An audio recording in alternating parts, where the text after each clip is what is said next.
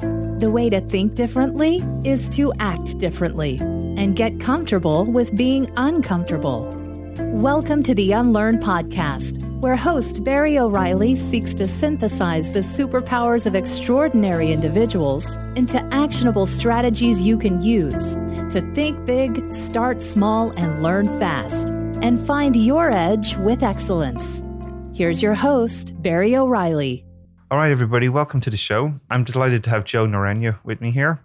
Um, Joe, super excited to have you on the show. Welcome. Thank you. Thank you. Well, many of the reasons I'm excited to have you here is you've done so many different things in many different industries, but specifically in the financial services. You've worked in big companies, you've worked in startups, you've worked in corporate organizations, you've tried to drive innovation in, in different ways in the financial services industry. So, and one of the things we constantly hear, especially in that industry, is challenges with regulation, hard to do, different sets of behaviors.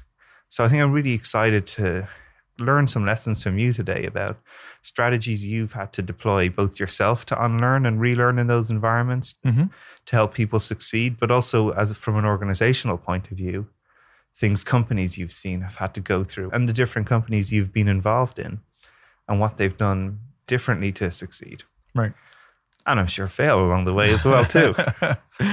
so, you know, before we get into all that sort of detail, why don't you tell us a little bit about your backstory? Sure. And, um, Sure. Well, I start off describe myself is that I come from one of those very successful immigrant stories where my mother and father immigrated to the United States from South America, from Colombia, without any education, without any English, knowledge of English, speaking English, and without anybody to talk to or have a friend here in the States. And they basically started from scratch. And through hard work, they had a very successful life. My father didn't have any education, and he ended up retiring as a vice president at Citibank. And he started off in the mailroom at nighttime, not even speaking a word of English. And little by little, he learned English and they educated him, and uh, he ended up retiring as vice president. And for sure, it'd be wrong for me to say that he wouldn't be successful if it wasn't for my mother. A very hardworking individual. So we had uh, two working families. So, you know, a lot of good core foundation in terms of hard work that I learned from them. But in terms of my business background, so my career has spanned over 20 plus years. The first 20 years was with banks. I've worked and lived in New York, London, and Frankfurt. And during those 20 years, I worked at Citibank and Deutsche Bank.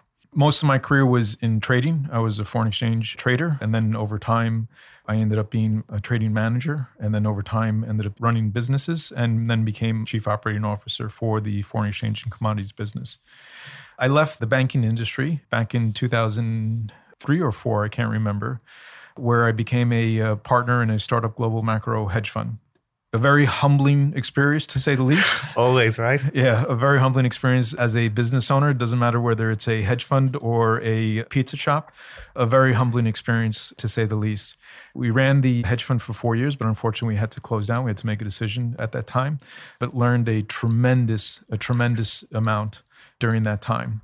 And then after the hedge fund, I went to go work at uh, Bridgewater Associates, which is a much bigger fund managing $160 billion at the time. And again, a tremendous learning experience working at Bridgewater. Most people will know Bridgewater as uh, one of the most successful funds in the industry, but also people will know Bridgewater based on their culture and their principles based culture. Right now, Ray Dalio, who's the founder of Bridgewater, he's very active on LinkedIn in promoting the principles that he has laid out at uh, Bridgewater. Yeah, and he wrote this fantastic book, Principles, which I think Great book. Yes. Yes. so many people love and enjoy. I personally really enjoyed it as well. yes. And a very contrary view in some respects Very about how to run companies. Yes, very much so. And learned a tremendous amount from Ray, his principles approach, and my time at Bridgewater. But I probably learned more after I left Bridgewater because it, it was a time to reflect on why I failed at Bridgewater. And I learned a tremendous amount about myself. And it definitely made me a very different employee in my next role. So, two instances where we failed or I failed. The hedge fund we ended up closing down, and Bridgewater didn't work out for a period of time, but two experiences where I learned a tremendous amount. And then I joined HSBC, where I was the chief operating officer for our global foreign exchange and commodities business. Did that for a number of years, and I was asked to run their digital trading business for foreign exchange. And then I was asked to start a new group within the bank called Corporate Digital, where we look to develop a digital transaction banking platform across our transaction banking products. So, foreign exchange, money markets, payments and cash management, and trade financing. And it was sort of like in the entrepreneurial venture where it was a startup trying to bring a number of different platforms, a number of different stakeholders together to create that one single presence for our corporate clients. And the corporate clients being your small, medium sized enterprises to your large multinational corporates. And then I moved back to New York, where I'm uh, currently right now the chief operating officer for our global markets Americas business a wealth of experience to draw on there. And, and, you know, one of my favorite things about you is that you're very liberal with your sharing your experiences, both the things that have worked for you and haven't worked for you. And I think that's a, a credit to you, especially in an industry where that's not so common. Yes. Um, and I think one of the things I'm keen to dive into, and I know we've some great examples to talk through, is like what what were some of those key unlearning moments for you in your own personal career? You've been in you know the very different shapes and sizes and industry. Where's a sort of moment that stands out to you as one of those first sort of unlearning moments? And how did you recognize that you needed to unlearn? Mm-hmm. so there are several moments. There's, there's definitely not just one moment but when i look back at my career i would definitely say it started off with the foundation that my parents set in for me. Funny story which everyone always likes is my mother was always the type that would say just go and try it right? She wasn't the type that would step back and say, okay, let's design the solution, let's see what's right. But she would always just say, just go and try it and we'll figure it out. And the funny story is, is that when I was 10 or 11, we moved from Elmhurst in Queens in New York to Bayside in Queens, seven miles. But for a 10, 11 year old, it's far away. Yeah, that's it. And I remember my first day of school, I was sitting in front of Kenny Preston, and he knew I was new in school, new in the neighborhood. And as we were talking, he said, Well, why don't you come out and try for the swim team and I'll introduce you to some friends. So I go home really excited. Mother says, "How was your first day of school?" And again, you know, these my parents were immigrant. You know, they didn't know that much about the American society. And I told her it was a great day. I met Kenny Preston, and he invited me to meet some friends on the swim team. So she says, "Great, I'll take you." So she takes me to wherever the uh, swimming tryouts were, and as I go into the pool area in the first several lanes were the team from before last year just practicing. And at the last lane were all the kids who were trying out for the team.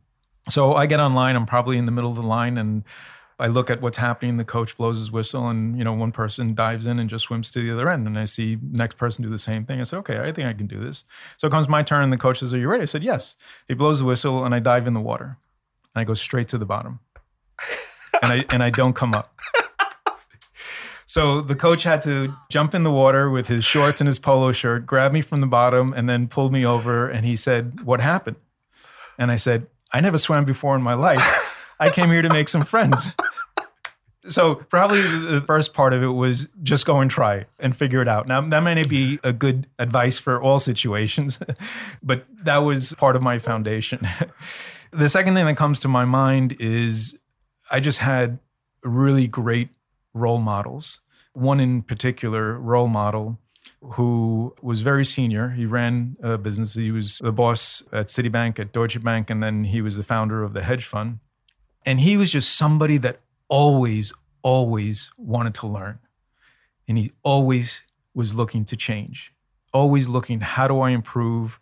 How do I get better? But how do I learn? And I saw him as a senior trading manager sit down with the most junior person to learn.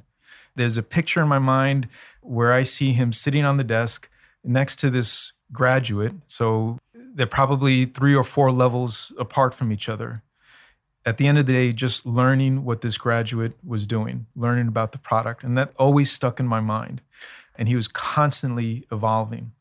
Yeah, it's one of my favorite attributes in people. And when we talk a lot about cultivating the behaviors to unlearn, like curiosity is one of the biggest ones. Absolutely. And sort of recognizing that people will solve problems in a different way than you solved them before. Mm-hmm. So even your example of this, you know, very senior person sitting down with a graduate, seeing how they solve problems, new methods, new techniques they might be using, challenging their existing mental models of how things are done, and then role modeling that behavior to other people, like them as a learner, unlearner. Yes. Yes. You know, there's nothing as powerful as that. Yeah. Yeah. Yeah. So this senior manager, Michael Desa, was just a great example. And again, that vision always stuck in my mind.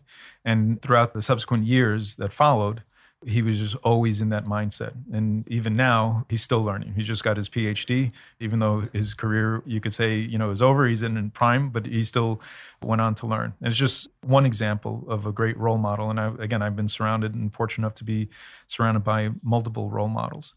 And then I would say the third learning that helped me out tremendously, especially as an introvert, uh, because I am more of an introvert than an extrovert, was working at Bridgewater.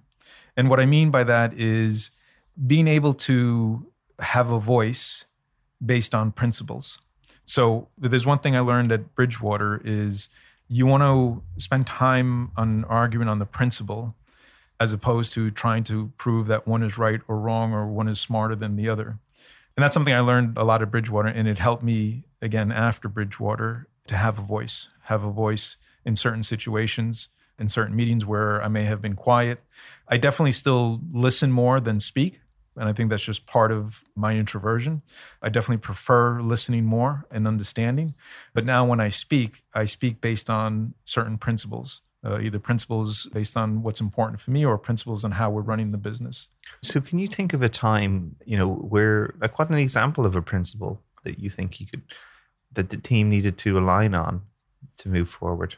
Let me think about one example. I'll start off saying is too many times we will go down a rabbit hole because we're focused on being right. Sorry? Wanting to be right. Wanting to, yeah, exactly. Wanting to be right as opposed to what is the real issue here, right? What is the real problem here? Right. And stepping back from it to understand the real problem so we can fix the real problem as opposed to wanting to be right or wanting to do what's the right thing to do as opposed to what I think is the right thing to do. Because everyone will wear different lenses to the problem. And I think what's important as a leader is to understand and see those lenses, listen to those lenses, because what you want to do is you want to build a sustainable business, right? And you might make that decision just in that one lens, but when you look at all the lenses, the right decision may be something else to build a sustainable business model. Absolutely, yeah. So these are all really interesting sort of experiences that, in some respects, you're sort of designed for yourself, or were they opportunistic? Because you know, one of the things I talk a lot about is, you know, unlearning. You have to cultivate this in yourself. It's about curiosity, owning: Are you actually achieving the results you want? Being comfortable with getting uncomfortable, getting outside your comfort zone, because a lot of the growth is there. So for you then, and some of you know the moments along in your career, where were those sort of moments where you recognized that your current behaviors weren't driving the outcomes that you wanted, mm-hmm. and then you needed to own that and adapt? Yeah. So first of all, I'll say that I've been very fortunate that opportunities have come to me through most of my career. The opportunities have come to me. But to give you examples as to when I've had to make changes, uh, so one part of my career is I moved from being a trader to a COO. And the big change there is as a trader, you know at the end of the day if you were valuable to the organization or not. Because you'll know that based on satisfaction from clients, but also based on the profit or loss that was generated on that day. Right. There's a tight feedback loop there. Very tight. So you'll know at the end of the day whether you were of value from a monetary perspective based on that P&L to the organization or not. When I went on to do the COO role, the biggest change for me was at the end of the day, I sat there and saying, well, what did I do? what value did I add to the organization? Joe, you're not the only person who asked that question. and the mindset had to change to realizing that you may not know for a period of time, three months, six months, whether you're doing the right thing or not, because the role is completely different. So it's really understanding what the role is, what is required from the role, and starting to adjust to that and committing to make that change. And as you say, and this is something that I say to my team here is you need to be comfortable being uncomfortable because it is uncomfortable in the beginning, right? Going from a role where at the end of the day I knew exactly what value I add to all of a sudden saying on day one, well, I'm not sure. On day two, on week three, I'm not sure yet. That's very uncomfortable, especially if you've done it for a number of years. The second example is when I left Deutsche Bank and went on to be a partner at the startup hedge fund. And the biggest difference there is as quickly as possible, I had to deal and make decisions on situations that I had no experience in. And the second biggest challenge I had is when I was working at the big institution, I would just turn around and there were 100 people ready to help me out at the hedge fund, I would turn around and there would be a mirror. Yeah. and I would just be talking to myself, okay, well, how are we going to get through this? so there was a lot of learning. This is going back to 2004. I wish I had learned about the lean and agile methodology, the experimenting at the time, because I'm sure we would have saved a lot of money, reduce our risks, and maybe have survived. But I wish I had that framework back then. You know, the framework was coming from big organizations, running big businesses, and now all of a sudden jumping to do a startup, a big mindset had to be changed. Right. And very different sets of behaviors. Absolutely. Absolutely. And we had to learn as we went along. And we had our successes and we definitely had our failures. And in the end, uh, we ended up closing the hedge fund, but I learned a tremendous amount. And it definitely made me a different person and a different employee. And then the third example is when we launched the uh, corporate digital initiative at HSBC. And the big challenge there was one, I was definitely not the subject matter expert. I brought in a team of 30 people that 80% of them never worked at HSBC. Obviously, the team had never worked together. And we were going down a path of doing something extremely different than the way that we were used to doing in the organization. So, this is where I really implemented the lean and agile methodologies and practices, dealing with multiple stakeholders, not necessarily being all on the same page and having to manage that uh, process. So those were all definitely new learning things for me. Yeah, so there's there's lots of great points to underline there. You know, I think one that certainly jumps out for me is this idea of being able to close feedback loops on the efforts you're doing and the results you're getting. And you know, trading is such an interesting example of that, right? Like the measure of success is the, the P and L mm-hmm. as a contributor to that. And then as you move from a contributor to a manager, where your success then has to change, right? It's not yes. necessarily the P&L, it's the success of other people as they pursue potentially yes. a P&L and other things.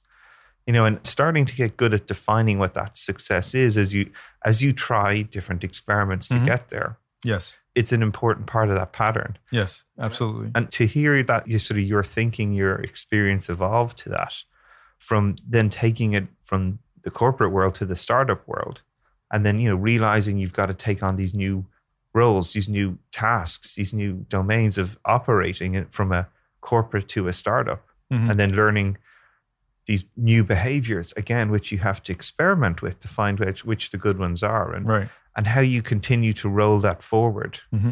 or sort of feed that forward is what I talk a lot about is into the corporate digital space so with corporate digital like what was sort of the culmination of those things of thinking about the outcomes you were aiming for recognizing new behaviors needed to be tried mm-hmm.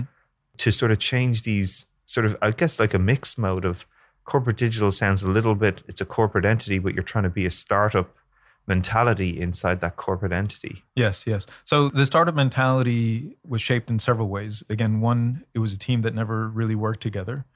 So, what was important for me in that aspect was setting the culture the right way right from the beginning. And what I mean by that is how is it that I can quickly get this team of 30 to work effectively ASAP because we didn't have time. The second part of the entrepreneurial part is we had no budget. We had very limited budget. So how can I prove that the strategy is the right strategy with very limited budget? And then the third element was in the way that we went around implementing our strategy. Very different than what we as an organization and probably most all large organizations go through. We went through the whole concept of developing an MVP, but most importantly was that we tested that MVP and validated it with the actual user. The way we started off the MVP was we made assumptions of four use cases that we wanted to develop and then test with clients. And these four use cases we thought were use cases that clients definitely needed. And the great experience that we have, and I always will look at an experiment as being successful if it failed. I know it sounds doesn't sound right, but if it failed, that means that okay, well, we learned something, and now we're going to get something even better out of it. So the one experiment that we did was we had these four use cases, and we went out to a number of clients, actual users, and just gave them the system and said, "Tell me your initial reaction," without giving any instructions at all.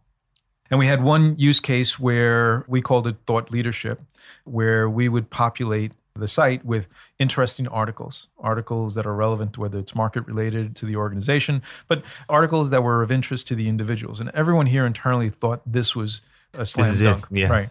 Everybody wants this. Right. Exactly. We got to build it. Right. And we got to build it massive. We got to go in every market and every. And if you go the old way, you would go build it. So you spend some money. It would be released in a period of time, call it six months, nine months, and you roll it out and you say, well, how come no one's using it? Right. Because, we, well, we didn't validate it. We thought internally this is definitely something we wanted to do. So with every client that we tested this MVP, every client said, I would not use that. I get my content from here, from there. Maybe in phase 10, I'll use it, but right now I will not use it. But then the follow up was this is what I need from you, organization. And every client said the same thing. And because of that, then we created a fifth use case that was really relevant to every single client. So I was able to go back and present how we did this and what we learned from it and present that how much money we didn't spend, or how much money we spent, but how much money we saved by not just rolling it out without testing and validating it. And every client came back and said, This is what I need. And that was a great, great experience for Yes. the team. I love this story because I think it really exemplifies one the mantras we talk a lot about is think big, start small, learn fast. Yes. And you know, especially in large enterprises, the pattern is always think big, build big, and it often becomes too big to fail. So Mhm. people pour more money, eh, good after bad, but never getting to a result. A result to make this a decision. Should we keep going? Should we do something different? Right. Or do we learn something new? Right. Right. You know, so even relatively to get to these sort of small experiments you were running, what are we talking here? Like days, weeks? Oh, the internal work was days, organizing and coordinating the client meetings because there were multiple people involved in the client meetings, relationship managers, salespeople, and obviously the client himself. That took weeks, Mm. right? And there were some logistics, right? Because we wanted to be there with the client. But relative to what it could potentially take, or you've seen it take? Oh, absolutely. Yes. Yes. Very small relative to what it would take if we did it the way that we were used to doing it. So that's a really good example, again, of I think you unlearning through your different experiences of going from corporate to startup to corporate digital. There's even some nuances here about, you know, the bank starting to unlearn some of these behaviors Yes. about what leads to success. Where else have you started to see some of that, those other behaviors emerge? Or where do you see companies need to unlearn that you've maybe been part of? Yeah. So we as an organization have definitely progressed. And I'm a big believer that in the phrase, I had read this phrase once we all have drunk from wells others have built. And I've definitely been a um benefactor to that because I didn't create these lean and agile principles and practices. I learned from others. And the organization has definitely learned from either people like myself who have tried that internally, and little by little, it's moving to that direction. Definitely, what's important is that it comes from the ground up, it comes from bottom on up. But if you don't have the support from the top, it's very difficult, right? Because the support from the top is really the message that we want to change, we want to try this out, and it's okay. Right. And I know one thing that you had said in many of our conversations is that they're the change enablers, but they're also the change disablers. So it's very important in any organization, but more so in the large enterprise organization, that uh, senior management does support this change. They may not know how to do it, they may not be involved in it, but just the message that he or she will send out that they support this is hugely important. Well, it goes a lot back to your story from the beginning of one of your mentors role modeling the behaviors of continuous learning, Yes. of curiosity. I'm one of the most senior people in this huge institution, but I'll go down sit with this person who's new, who could potentially teach me something new. Yeah. And I'm going to role model and change my behaviors. Because again, that, that gives agency for other people. Yes, absolutely. Lead by example, right? And then it's setting the culture, right? That's really what it is. The example is setting the culture, which everyone will visually see and behave uh, that way. Now, again, not everyone will behave it, but you want to get the majority of people behaving that way. And then all of a sudden, the culture is the people. That's great. All right, cool. This is really good. Working in Bridgewater, there was obviously a number of principles that emerged there. But here we are, you know, you're a couple of iterations down the road. What are some of the principles you've developed for yourself that you've had to learn and unlearn or the breakthroughs that you've had? Yeah.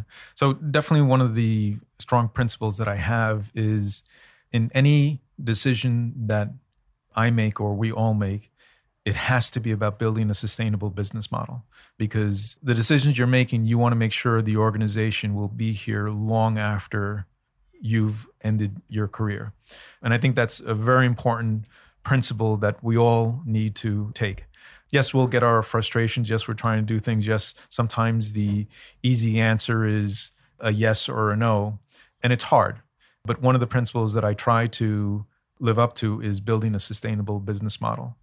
And again, what's hard about that is you don't know if you're making the right decision right then and there. And one way I tell it as a story is being a parent, looking at it from a business perspective. For the next 20 years, how do you know you're doing the right thing? Right?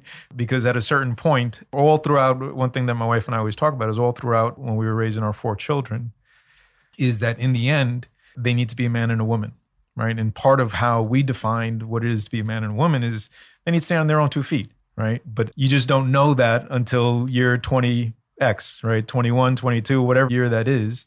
And that's building a sustainable model, right? Because you want that model, the end result, the children to be happy with themselves, be proud, be confident with who they are, happy with who they are, and be able to continue that model into the next generation and the next generation. So I always had that in the back of my mind in both raising our family with my wife and the decisions I tried to make at work. Well, well, I love what you're sharing there is though you're defining outcomes. Yes. Yes. You know, aspirations that you want your kids, your businesses, whatever it might be to have. Whether it's aspirations to have friends and you're diving into pools, you're experimenting with ways to get there. You know, you, and it's a really powerful mechanism, I think, to highlight for people. Yeah. Right? Like there's a systematic approach to these things that you can put in place yes. to pursue some of these grand things, right? Yes. Whether it's your family, if it's your kids, whether it's your business. Yes. This system isn't just for commercial entities. No, and one other thing that I will add that I've learned again in speaking with you is that yes, I say that you may not know if you're doing the right thing for a period of time, could be 20 years, could be six months. But one thing that you keep emphasizing is you just want to build cadence, you want to build weekly stories, right? To have weekly successes, right? As opposed to just having a mindset, okay, well, I won't know for 20 years. No, that's not the case. I don't mean that literally, but figuratively, yeah, you don't know. But during that 20 year or whatever that time period is, you want to have short stories, short cycles of experiments for success, right? Some of them are weekly, some of them could be monthly, some of them could be six months, right? It's all relative to what the outcome is in the time period of that outcome. But you do want to have weekly stories to achieve success in or learn from. Yeah, and it's a really important part of the pattern, I think, about learning and unlearning. You know, it's great to think big and have a big aspiration, but starting small and having success for that small step, defining that. Yes. So you've something to course correct on a daily, weekly basis as you pursue these bigger, you know, more extreme outcomes over longer periods of time. Yes. And it also helps people feel successful Yes. as you're trying new behaviors. Absolutely. You might keep sinking to the bottom of pools. right, but right, right. I'm sure you know you're Yeah. obviously building more friends. Yeah, because the journey's hard, right? The journey is hard, and you need those weekly successes to help you through those difficult journeys. I definitely feel, and it's always to talk in easy to talk in hindsight, but I definitely feel if I had known about those lean and agile principles and practices when we had the hedge fund, it might be a different story. It might be a different story because I reflect back on the decisions we made, the mistakes we made, the successes we made. But definitely one of them was we tried to grow way too fast. We definitely tried to run before we could walk in the beginning. But if we took a different approach and used a different framework, I'm sure the story would be different. Well, you know, I think you need to give yourself a little bit of credit here, Joe, because I think you've captured that learning, you know, and it's provided a breakthrough in your own thinking and your behavior as you sort of have moved forward in your career. You've taken those lessons, obviously, and it's adapting your behavior, right? That's yes. interesting to me. That's progress. Yeah. And like I said, in the two places where on paper you could say that, okay, well, this person failed, I learned a tremendous amount because of that. I think a big part of it is one is just the reflection on the situations and really understanding okay well why is it that one failed? Uh, and really being honest and humble about it. Secondly is really listening listening to people listening to yourself. But most important thing is listening without juggling any prejudices. I do believe we all just have prejudices that we juggle. It's just natural. But what I've learned is to listen without juggling any prejudices, because if I do that, I may be missing out on a learning opportunity. One thing that I tell my team always is I always want them to have a voice because if they don't speak, then we lose an opportunity for me to teach them or them to teach me. That's another principle that I have to give people that level of comfort that they can speak. As you know, when you go into my office, my office is set up a very particular way. Deliberately. Yeah, deliberately. Tell us why. So the office is set up when you walk into the office, there's a big round table, a screen for VCs and presentations, and two whiteboards. There's no desk, there's no computer. And it was deliberate that way because to me, one, I want the office to be an office that's welcoming you know people can come in there and not really know whose office that is unless they look at the nameplate outside.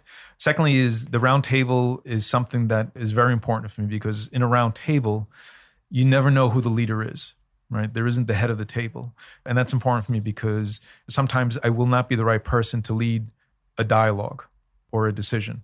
I may be the person that I need to listen, but the round table gives the freedom to have everyone be a leader at the table. So that's something that's very important for me. That's another principle of mine. Yeah, but I encourage people to always speak up because otherwise we lose an opportunity of learning something or being taught something. It's fantastic, right? And I think for people to think away is how can you design those types of even small little changes? Mm-hmm. Yes. But they drive such great behaviors. Yes. Yeah. And th- those small changes are important because what I also talk to people about is with change, you want to make that involuntary muscle a voluntary muscle. You want it to make it as part of your DNA, right? So if you walk into an office that has a desk and has a computer and you used to always go into the desk as opposed to an office that just has a round table, your mind is going to change because you're just walking into it every day and says, "Oh, okay, it's here for a reason." Right? So even those small changes at least helps me to remind me and to make that involuntary muscle into a voluntary muscle. It just becomes part of my DNA and I can work on the next thing that I need to learn. So I'm constantly looking as to what are the things that I want to change about myself, make it into a voluntary muscle, make it as part of my DNA so then I can say, "Okay, now what's the next thing I need to learn?" That's great and it's admirable to see not only the daily experimentation that you're doing on yeah. yourself, but how you're creating an environment for other people to do that. And I think that's pretty inspiring. Yeah, I do think that that's important. Like, uh, as any leader, you deal with strategy, vision. You're constantly, at least I think, one of the great what great leaders do. You're constantly juggling what's more important, the purpose or the profit right? The purpose of why we do what we're doing, right? You can never forget about the client or the product or the people that you're leading. But you have to balance that with obviously the revenue model, right? Unless it's a different kind of organization, but you're constantly juggling as to what's more important, the purpose or the profit. But I also, like I said before, what's hugely important is building a sustainable business model. That is by far the most important thing. So, as you look forward now in the years ahead, what are you excited about? What do you feel are the next sort of things you need to unlearn, or, or maybe the breakthroughs that you're looking for? Well, I want to continue to keep growing and learning. I want to continue to be involved and in leading change because that's what I really enjoyed throughout my career, and I've been given some great opportunities to do that. but also know that unlearning is hard.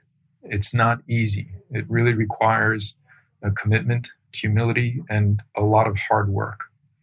But what has helped me in times where I really enjoyed that change and going through that is where three things were aligned for me. One is I was doing something that I was passionate about, something that I really believed in, and that's hugely important.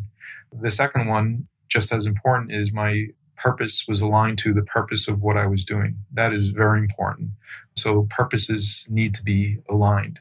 And the third one is really around people, the people that you work with.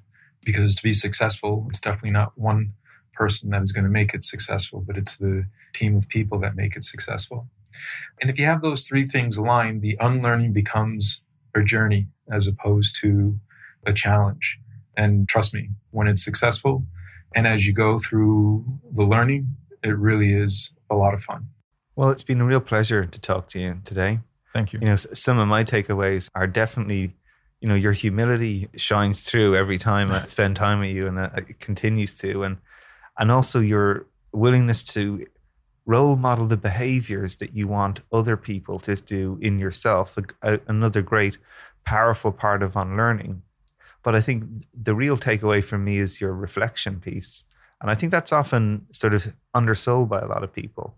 The power of reflection on looking back in an honest and objective way of what were the actual takeaways from the experiences that you've had and how you've used that reflection to feed forward and adapt your behavior for the next step. Yes. I think that's a real great insight. And thank you very much for sharing a lot of that. Thank you very much, Barry.